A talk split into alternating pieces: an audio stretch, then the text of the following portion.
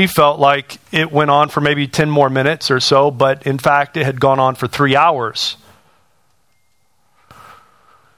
The students who were there in the chapel service missed their next classes. They sat there and sang together, prayed together, worshiped the Lord together. And word spread throughout the campus. More students showed up. More people started showing up. And for 16 days, people continued to meet there on the campus of Asbury University. And what is now called the Asbury Revival. Now, you, you may not have been aware of that. I, I'm aware of it because every, every time something like that happens, I get questions from people. Hey, did you hear about the Asbury revival?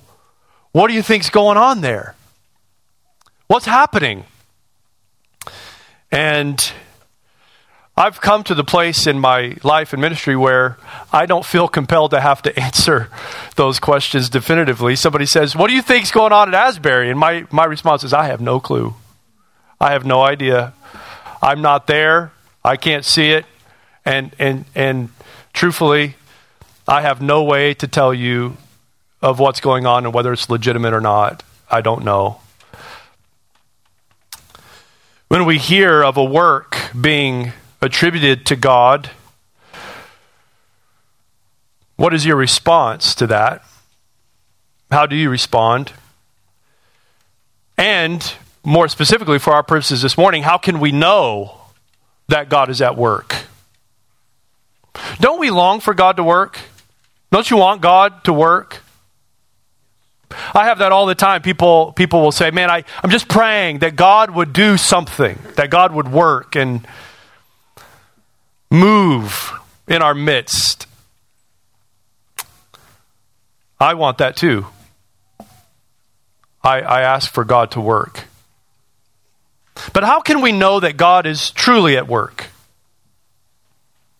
How can we measure whether or not a ministry is of God or if it's of man? What, what are God's measuring sticks? How does God measure ministry and effective, spirit empowered ministry? How does he evidence that?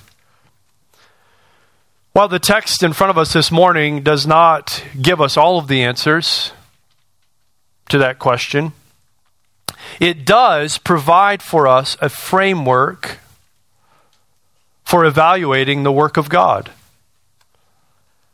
That is because it focuses on a man named Barnabas. By the way, if you're having a baby, we have a lot of people having babies. I love that. I think it's fantastic. And we love hearing babies in our service. We love hearing the kids in our service. If you're having a, a son, you might want to think about Barnabas. Ike, where you at? You're having a you're having a son, right? Barnabas is a good name. Barnabas is one of these heroes of the New Testament. I don't think that gets enough enough uh, press. This text focuses on Barnabas as he is sent by the apostles in Jerusalem to a town far north outside of the borders of Israel, a town named Antioch. And he is sent there for the purpose of evaluating the work that is going on in Antioch and whether or not it is indeed of God. And so this text gives us some insight. What does God's work look like?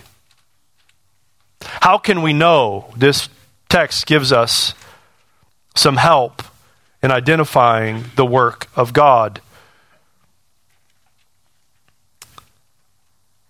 So, what did Barnabas see when he gets to Antioch? What did Barnabas find when he goes to Antioch. Look at verse 23. When Barnabas came to Antioch, coming to Antioch, he saw the grace of God. He saw God at work. And it was God's work of grace. Here we have the work of God defined for us.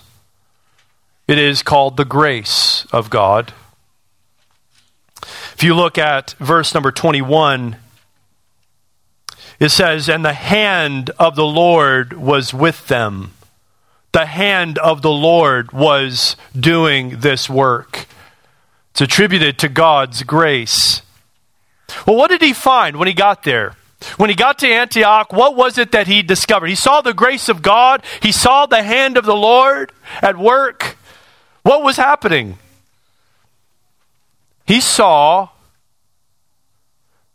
the message of the good news of Jesus Christ the King being proclaimed. That's what he saw. He saw the Word, the Word of the good news of God's kingdom established and mediated in his Son King. He saw that Word, that message being proclaimed. Look, look at it there in verse 19. Start in verse 19 with me. This is a report, it's a description of what was going on in those days. It says, Now those who were scattered because of the persecution that arose over Stephen. You remember, Stephen was persecuted or killed, and that caused a great scattering of all of those believers there in Jerusalem. And as, as they were scattering about, they were going about preaching the good news of Jesus. And they traveled as far as Phoenicia and Cyprus and Antioch, speaking the word the word to no one except Jews. But, but there were some of them, men of Cyprus and Cyrene, who on coming to Antioch spoke to the Hellenists also. Now you'll also remember a few chapters ago we had this word Hellenists. And this word Hellenist in that text was referring to Greek speaking Jews. In this text, it's not, it's not talking about Greek speaking Jews, but just Greeks. Greekified people, Gentiles. And so there were some of these men, most of them went about preaching to Jews, preaching the word to Jews only, but some of them, men of Cyprus and Cyrene, who came to Antioch, spoke to the Hellenists also.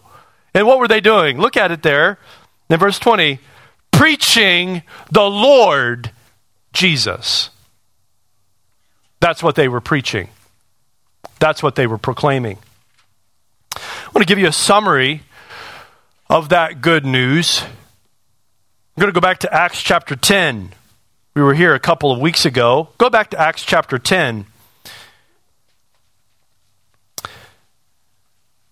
In Acts chapter 10, Peter, the apostle, is brought to a man named Cornelius to deliver to Cornelius this same message. And so I think it's a good summary of the message. Look at it there in verse 36 of Acts chapter 10.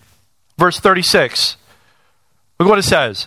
As for the word that he, that is God, sent to Israel, as to the word, what is this message? What is this word? He sent it to Israel, preaching good news of peace through Jesus Christ and you see what it says there? He is Lord of all. You yourselves know what happened throughout all Judea, beginning from Galilee after the baptism that John proclaimed, how God anointed Jesus of Nazareth with the Holy Spirit and with power. He was the anointed of God the Old Testament, we see the anointed of God is referred to as his king, his son king. Jesus is the son king of God. We know that Jesus is the eternal Son of God. But here we see that he becomes the incarnate Son of God. That means he put on flesh. He is the eternal Son of God who becomes the incarnate Son of God to be declared at his resurrection the Davidic Son of God, the King, the rightful King, the Lord of all. God anointed Jesus with the Holy Spirit and with power. He went about doing good and healing and all who were oppressed by the devil, for God was with him. And we are witnesses of all that he did both in the country of the Jews and in Jerusalem. They put him to death by hanging him on a tree. Why did, why did they put him to death? Because he came in authority. He came exposing their sin and their love for their sin. They rejected him as their king. They rejected his lordship. And this is what Peter in Acts chapter 2 comes back and says You saw who he was, but you rejected him, you killed him. But God, verse 40, but God raised him on the third day and made him to appear not to all the people, but to us who had been chosen by God as witnesses, who ate and drank with him after he rose from the dead. Jesus, the anointed King of God, came to establish his kingdom, but he was rejected by those he came to save. And this is the beauty of it. In that rejection, Christ died, and he died for sin. He died for sinful men. Jesus is the anointed of God, the incarnate Son of God, who comes to offer a kingdom. But who will inhabit that kingdom? No one. No one will inhabit that kingdom because of their sin. No one wants Jesus in and of themselves. They reject him because they love their sin. But in his death, the king does something glorious. In his death, he dies for man's sin and he purchases their redemption. He frees mankind from their sin by his death, by his ransom paid through his death, so that man can be free from sin to serve him as their king. He delivers the king himself in order to establish his kingdom, delivers and works the deliverance of man so that man can serve him as king. And in his resurrection, he is declared to be the Son of God, the King. And in his resurrection, he delivers from the power of death, giving total deliverance. And you see this message proclaimed there to Cornelius. Look at it, verse 42. He commanded, Jesus commanded us, Peter saying, to preach to the people and to testify that he is the one appointed by God to do what? To be the judge of the living and the dead. He is appointed the judge of the living and the dead, the Lord of all, the Christ. To him, Peter says, all the prophets bear witness that everyone who believes in him receives forgiveness of sins through his name. This is the message that the men went about preaching. This is the message of the Lord Jesus that the men preached also to the Hellenists. So we see here something really important. Don't miss this. The work of God defined for us.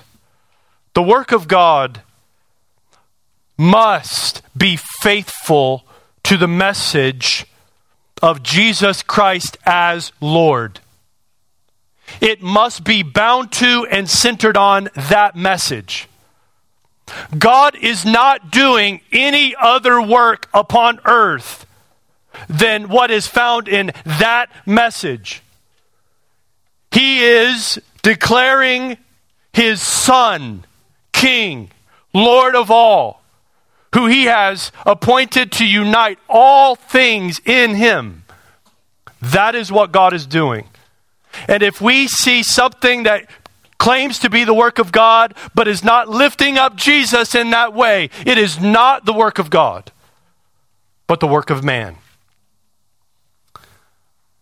The work of God is bound to and will always center on that central message that Jesus is the Christ, the Lord.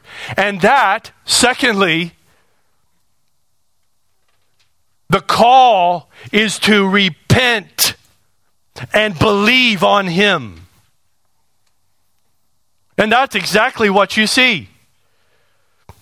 Look, look at it there. Verse 21 The hand of the Lord was with them in their preaching, and a great number believing, who believed, turned to the Lord. Do you see it? We have both of these ideas there. What was the response to the preaching that Jesus Christ is the Lord?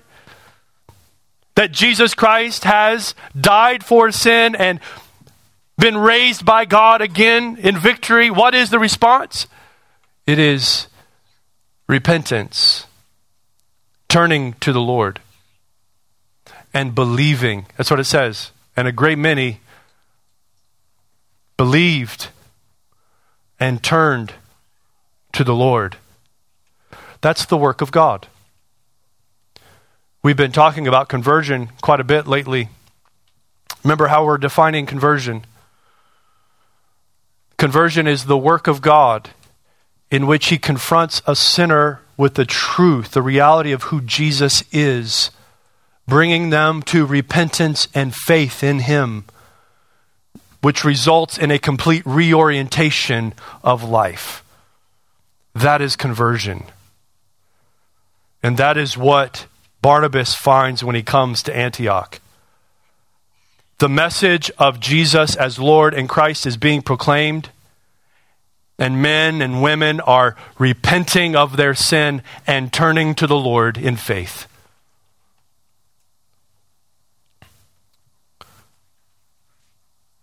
The work of God will always proclaim Jesus as Lord and call men to repent and believe.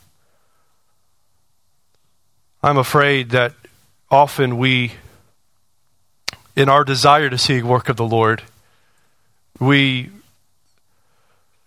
lessen or diminish or lighten our view of true conversion because we so desperately want to see God work. And we change the biblical definitions of what it means to be converted And that leads us to the, the third defining mark here we see, has already been mentioned. This work can only be the work of God's grace. It was God's gracious work. The men preached the message, they were faithful to the message, but the Lord's hand was with them. He is the one who opened the eyes of the hearers to see. He was the one who gave them the gift of repentance and faith. He was the one that worked there in Antioch. It was the grace of God. It wasn't manufactured, it wasn't manipulated, it was not man's ingenuity or creativity, it wasn't man's work but the Lord's. The Lord Jesus had promised his apostles when he commissioned them. Do you remember what he said? Lo, I will be with you even unto the ends of the age. And here in Acts 11, we see that that promise is also for those who carry the apostolic message not just for the apostles, but those who continue to preach this message of Jesus Christ as Lord. He is with them, accomplishing his will. Do you desire to see the work of the Lord? I, I, was struck again as I was reflecting on this passage and meditating on this passage. I was struck again by what our responsibility is in this work. What is our responsibility in this work? This work of the proclamation of the message and conversion, men and women coming to repentance and faith in Christ. Our responsibility is to be faithful in the message, to be faithful to the message. Proclaim it, protect it as our singular message. I, I'm afraid we, we get we get so many different messages that are good, but that are not the central message. A lot of good things that Christians said about doing, but that are not the main thing. We protect it by calling to repentance and faith, not accepting cheap imitations of conversion, not accepting cheap imitations as professions of faith. And, and here's, here's the responsibility we have protect the gospel, proclaim the gospel, and pray. Pray.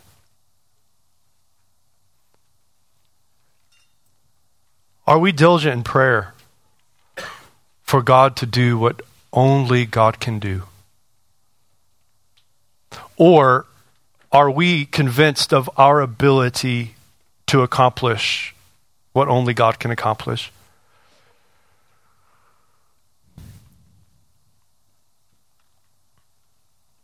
This is the most uncomfortable part, to be honest with you, because we like to be in control.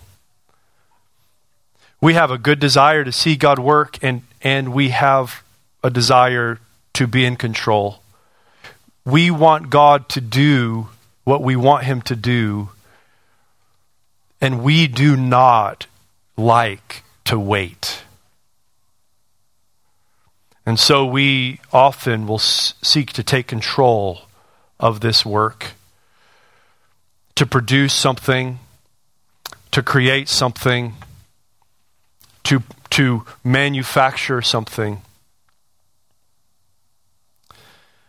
I was struck as I was thinking again just how often how often we are so busy in ministry with things that do that do not require the Holy Spirit.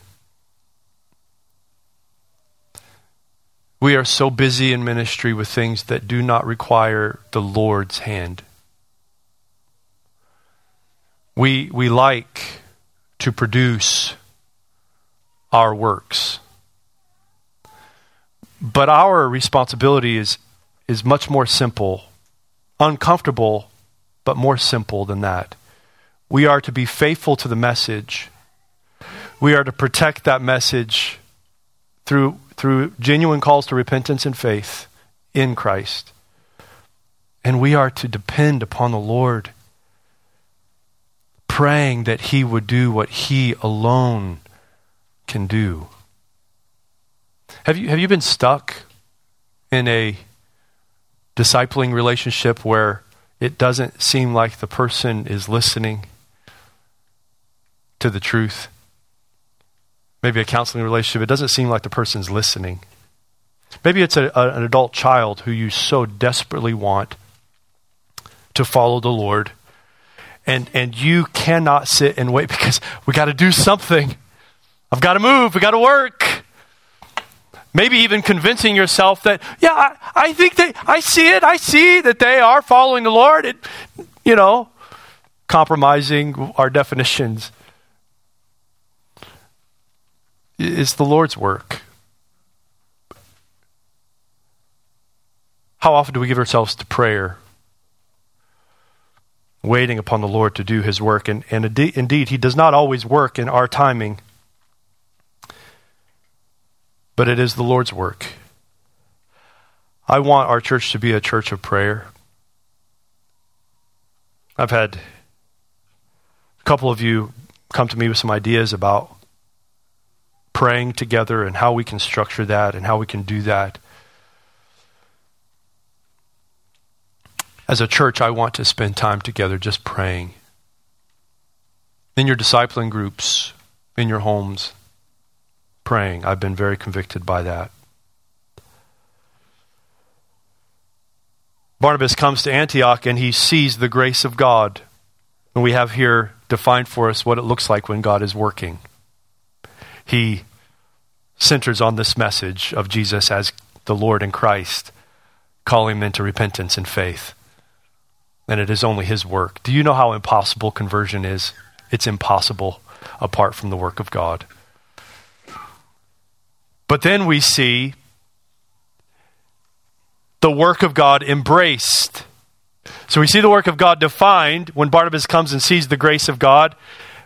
But then we're able to see Barnabas' his reaction, his response. The work of God embraced. Look at it there in verse 23.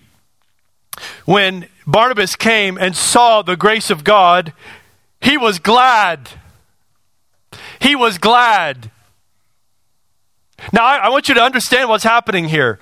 The center of the Christian movement, the center of the gospel movement, has been in Jerusalem with the apostles there. Barnabas is sent up to Antioch to see what's going on up there in Antioch. Is this something that we can endorse? Is this something that we can, can claim as a true work of God? And he comes and sees the grace of God and he is glad. Barnabas exhibits a genuine joy and gladness at the sight of God's work, even though it's not happening in Jerusalem. It's happening somewhere else. The apostles aren't even involved. It's going on, and he comes. Do you see there, there could be a temptation here for a little bit of territorial, you know, prejudice? well, you know, it's not really the apostles' work. They, they mean well up there in Antioch, but if you really want to be true and faithful to the work, you probably need to go to the church in Jerusalem. That's where it's really happening down here in Jerusalem. They're well meaning up there, a little misguided, spirited perhaps. Isn't this how we act when we hear of things going on? Isn't that what we first thought when you hear about Asbury revival? You go, eh, probably not.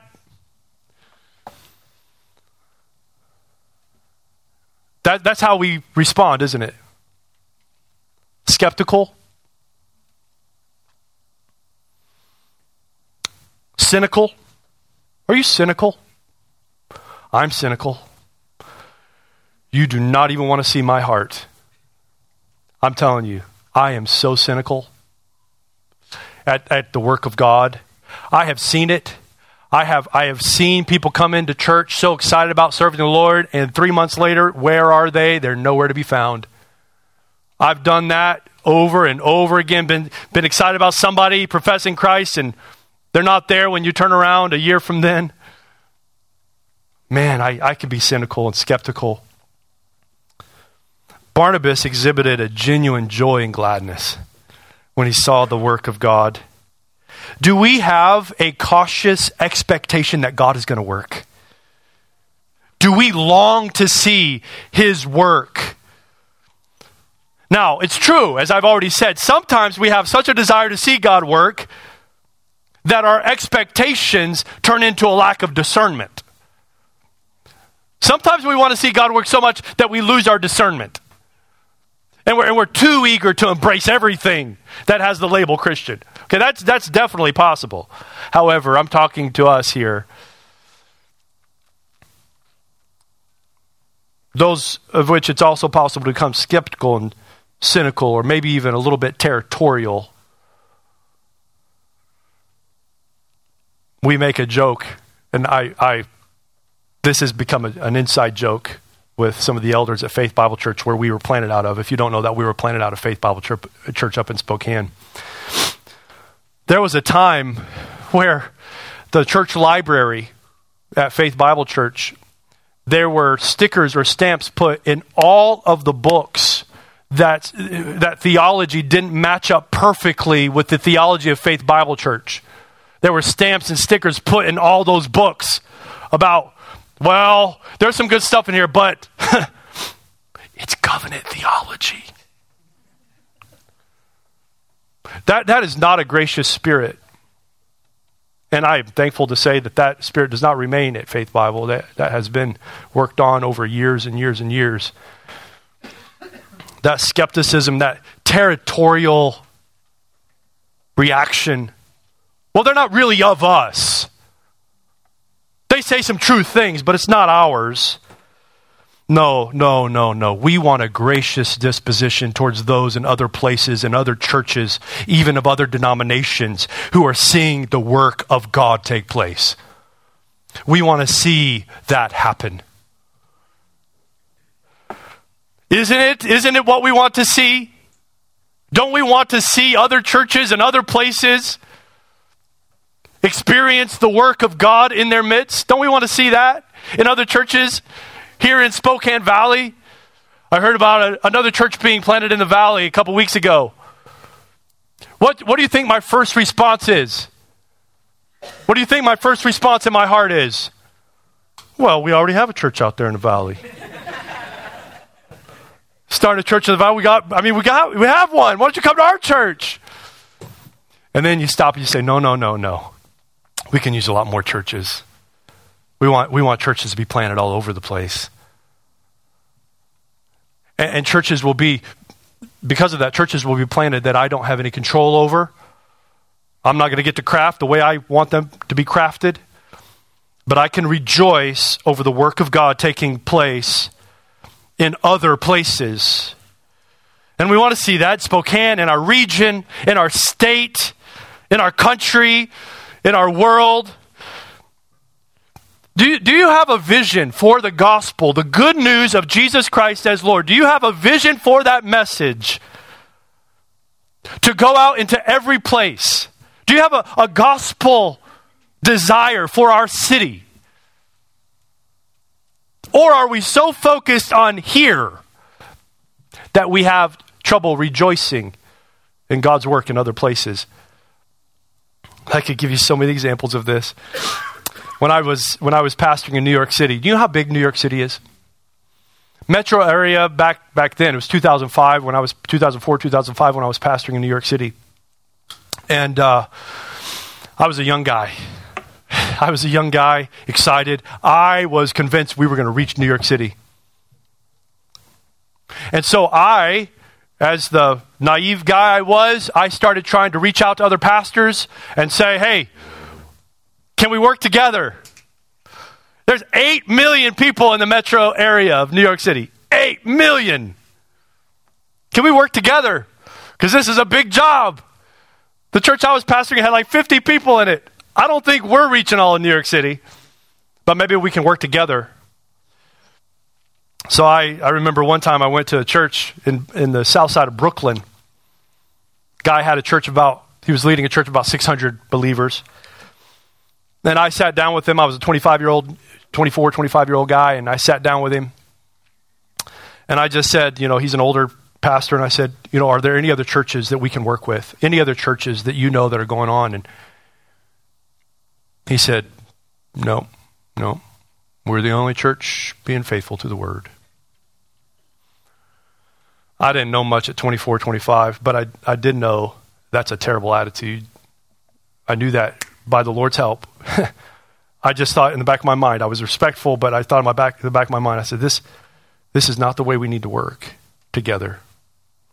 If I really am convinced that this is the only place where God is working, what kind of vision is that of the gospel and the gospel's opportunity for our city?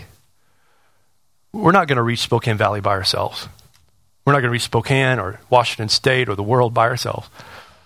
We want to work with others. And I, I think you see that actually later in the passage. This church in Antioch, at the end of the passage, they find out that the church down in Jerusalem is going to go through some difficult times. There's going to be a famine. And so, what do they do? Do, do you see it there? Verse 29 So the disciples determined everyone according to his ability. This isn't for their church in Antioch, but everyone according to his ability to send relief to the brothers living in Judea. And they did so, sending it to the elders by the hand of Barnabas and Saul. There is a Catholicity we don't like that word because of the Catholic Church, the capital C Catholic Church, right? But there is a Catholicity, a universality that needs to happen between churches that share the gospel message, the good news of Jesus Christ as Lord. There needs to be a fellowship between us and a prayer for each other, and even at times a work together and a help of one another to help this work of God go forward. That, that spirit. The reason I bring that up, because I want to I want to see that work. I want to see that kind of that kind of spirit for the work of God cultivated here at Trinity Church. Let's pray for other churches. Pray for GCF Valley. Pray for Valley Bible. Pray for these other churches that are planted out here in the valley. Pray for churches in Spokane. This is what we ought to be doing and ready and willing to work and aid, partner with them as we can. Barnabas embraced this work. He was glad. But look at what else he did. Look at what else he did. When he came and saw the grace of God, he was glad. He rejoiced. And he exhorted them. He exhorted them all to remain faithful to the Lord with steadfast purpose.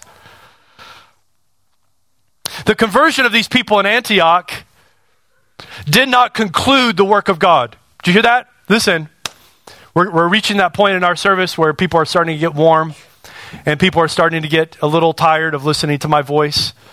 I try to vary my ups and downs, but sometimes I don't do very well. So we got to re engage here. Barnabas came and saw the work of God and was glad. And then what did he do? He exhorted them to do what? To remain faithful to the Lord with steadfast purpose. The conversion there of the people in Antioch did not conclude God's work. That, that, that, would be, that would be our tendency, wouldn't it? Well, that was exciting. Isn't that amazing? That mass conversion, wasn't that awesome? Man, I hope God does more of that. No. Barnabas understood that the message of Jesus' lordship has implications for life. It isn't just a message that you receive and then go on with your life. The message of Jesus' lordship has implications for life, ongoing. And so he, he exhorts them remain faithful to the Lord with steadfast purpose. Devote your heart, devote the intent and the purposes of your heart to the Lord. Remain faithful to Him.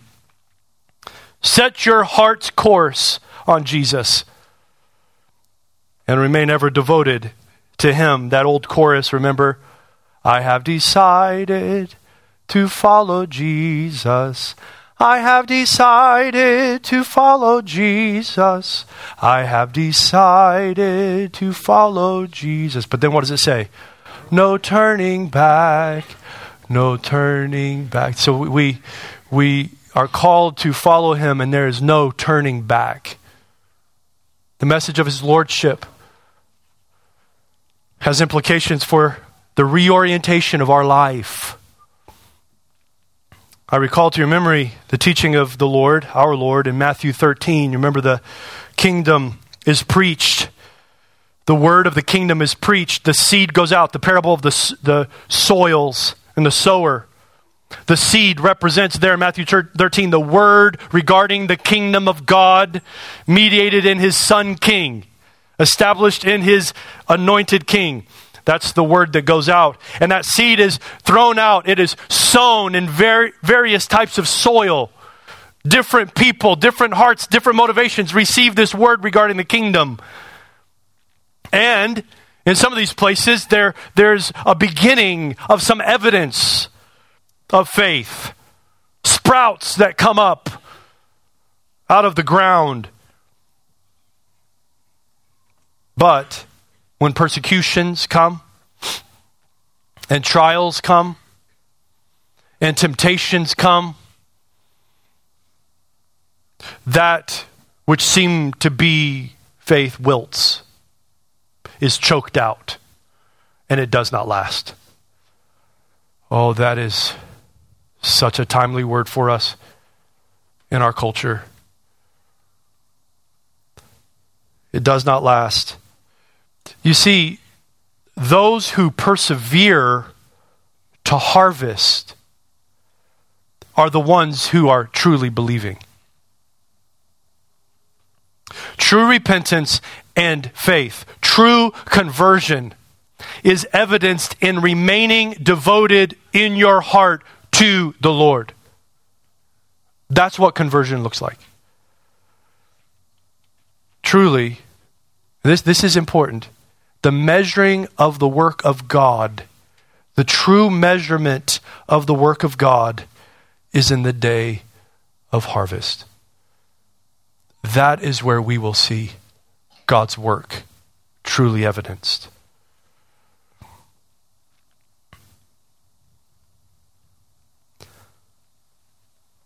Though this exhortation that Barnabas gives does not kill the movement, it leads to further fruitfulness. That's what it says. A great many people were added to the Lord. But this exhortation to remain faithful to the Lord, and, and, and we're going to return to that in just a moment, but that's the exciting work when you see people remain faithful to the Lord and persevere through temptations and suffering and difficulties and they remain faithful to the Lord. That, that's exciting. But his involvement with the work there in Antioch doesn't conclude with his exhortation. We see the work of God defined there in Antioch. We see the work of God embraced in the rejoicing and in the exhortation. And then we see the work of God continued. The work of God continued. It doesn't stop there.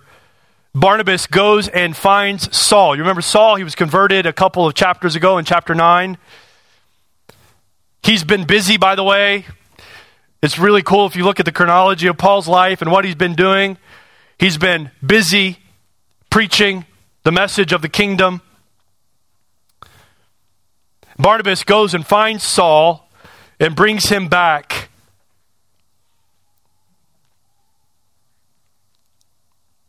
And it highlights the text two activities of Barnabas and Saul as they minister to the church there. Look at what it says that they do. So Barnabas went to Tarsus to look for Saul, verse 26 now. And when he had found him, he brought him to Antioch. For a whole year, they met with the church and taught a great many people.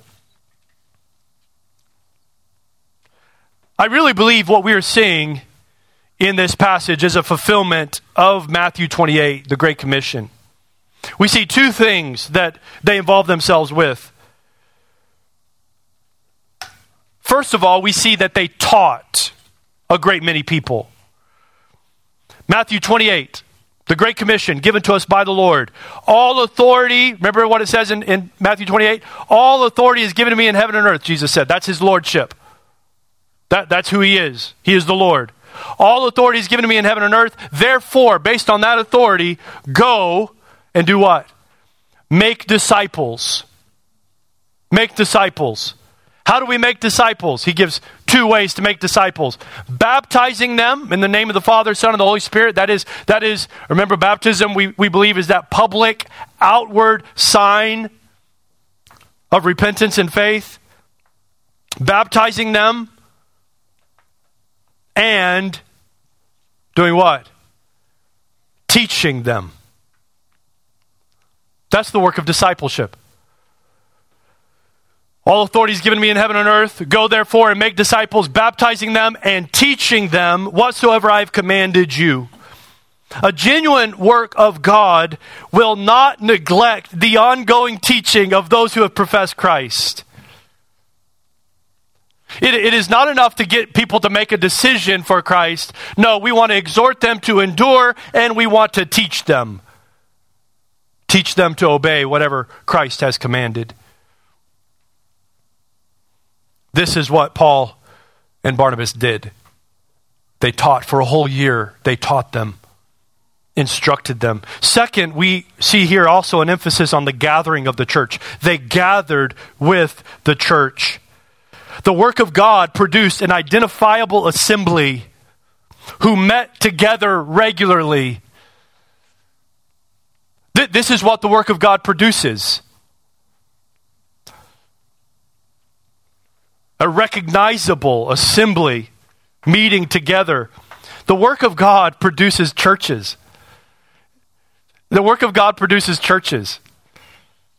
Disciples who have joined together in mutual commitment to the Lord to encourage one another, to exhort one another, to teach one another. That is what the work of God produces. Churches identified by the message of Christ. Now, how do I know they were identified this way? How do I know they were identified this way? Because it says it right there in verse number 26 at the end. And in Antioch, the disciples were first called Christians. They were called Christians. Why? Because their message was singularly Jesus is the Christ. Jesus is the Christ. Notice it says that the disciples were called Christians. Not, not Christians were called disciples, but the disciples were called Christians. They were identified by outsiders as Christians because their message regarding who the Christ was. They were identified with Jesus as Christ, the Lord. The term Christian has fallen on tough times, hasn't it? How would you explain to another person what a Christian is? How would you explain to another person who asked you what a, what a Christian actually is? I fear that we have broadened the picture of what a Christian is to the point that the term means next to nothing. Where, where Jesus says, Wide is the gate and broad is the way that leads to destruction. Do you believe that? Do you believe the words of our Lord who says, Wide is the gate and broad is the way that leads to destruction? What, what does that mean? Most people will not respond positively to the message that Jesus Christ is Lord. That is not the popular message. It will never be the popular message, not in America or any other country of the world. It makes me very nervous when a country says, This is our message, and everybody believes it. To me, that, that's a little hard to believe.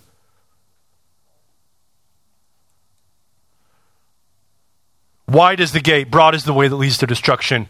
Straight is the gate, narrow is the way that leads to eternal life. That's what Jesus says. Now we say, we say often, well, as long as you give a generic reference to God, or use the name of Jesus, or make a reference to Scripture, as long as you talk with confidence about your personal relationship with God, you must be a Christian.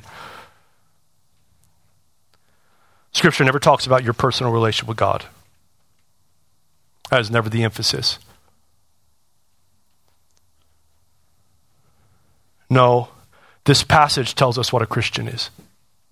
Do you know what a Christian is? A Christian is a disciple of Jesus. Do you know what the term disciple means? Most of us will say follower right away, and, and, that's a good definition follower, someone who follows Jesus. But, but really, the term disciple means learner, a learner of Jesus. A disciple learns his master, a disciple learns his teacher. That is what the word disciple pictures. This learning has two aspects for a disciple. First, it includes content. They follow a teacher around and listen to his teaching, and they take on the teaching of that master, of that teacher. It's not less than content. It is never less than content. It is never less than propositional truth. Jesus said, Go teach whatsoever I've commanded you, teach them to obey it. Discipleship, a disciple of Jesus learns what Jesus has said and commanded. He treasures the word of Jesus more than anything. But learning uh, has another aspect. Yes, it is learning the truth, learning the content. But a disciple also learns his master's way of life. A disciple has decided to die to self and to put on his master, both in content and life. That is what a disciple is. And that is what a Christian is. The disciples were called Christians. A disciple is chosen to end their life and put on the life of their teacher. Wholly devoted to the Lord. I asked at the beginning, and, and this is a, a, question all of us have asked Is it a work of God? Is the Asbury revival a work of God? Can I tell you how I answer people that ask me that question? Mr. Funches, because I teach, and they always say Mr. Funches. Is the Asbury, have you heard of the Asbury revival? Is it a work of God? Here's my response I hope so. I truly, truly hope so. I hope that it is a work of God because I long to see it. I want to see God work in every place. But I do know this if it is a work of God, it will unashamedly center on the proclamation of the message that Jesus Christ is Lord. If it's a work of God, that's what will be the message. Not self improvement, not self help, not man ex- exaltation. No, a work of God exalts one man, the man Christ Jesus, as Lord.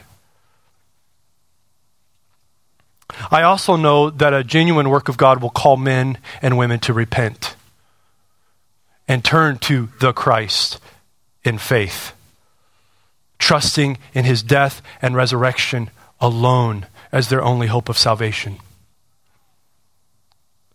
I also know that a genuine work of God will exhort those who have professed Christ to continue in devotion to the Lord, steadfast purpose, faithfulness to the Lord.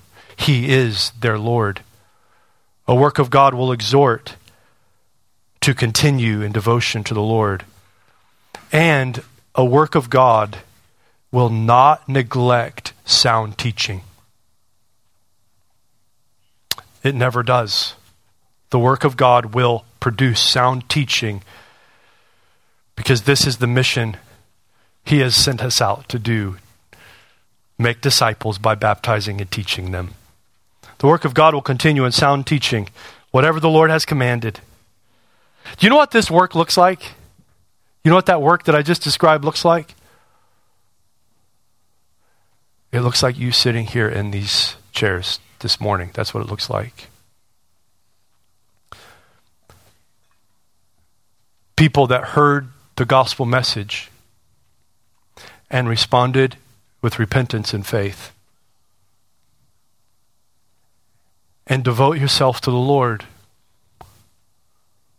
through trials and through suffering, through difficulty and through temptations, through all the pleasures and comforts that this world offers you continue in faithfulness to the Lord.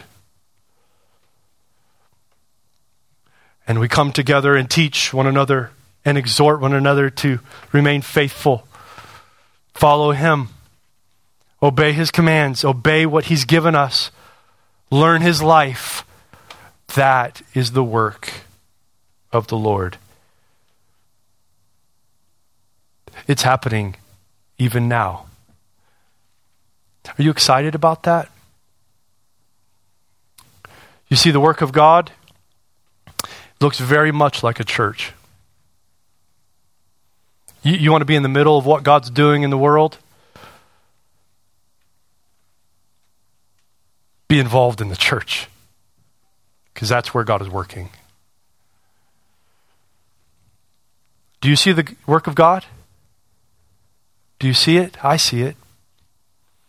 When I hear of a family enduring suffering, enduring temptation, continuing in faithfulness to the Lord, holding on to their profession of faith,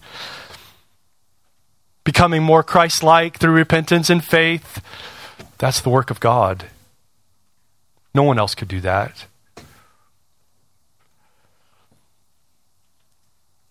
What do you get excited about? What do you long to see? I too would love to see mass conversion. I would love if we if we showed up on a Sunday morning one of these days and all of Spokane Valley was at our doorstep saying, "Let us in. We want to know about this Savior." I would love to see that. Can God do that? He absolutely can do that. Absolutely, He can do that. But but be careful. We also need to be truly excited about the grace of God evidenced in our midst already. This is God's work. Unless the Lord build the house, they labor in vain who build it. Father, we thank you for your word, for its truth, for its reassurance. Give us a renewed heart for the work that you are already doing. Make us a people that would be dependent, wholly dependent upon your work, on your hand to do work that we cannot. Remind us throughout our week, even, of the inability we have to accomplish the work and, and your ability to do the work. Form in us. Form in us and make us a people of prayer of dependence upon you. Give us patience to wait upon your hand. Give us eyes to see your grace evidenced around us. Give us joy at the sight of your grace. Make us bold to proclaim the message and to exhort those who profess to continue in faithfulness, steadfast devotion. And I pray that you would give this church and these believers that testimony of Christians. That we could be known as Christians, those who are truly Christians. We pray for this, for your glory and your name. Amen.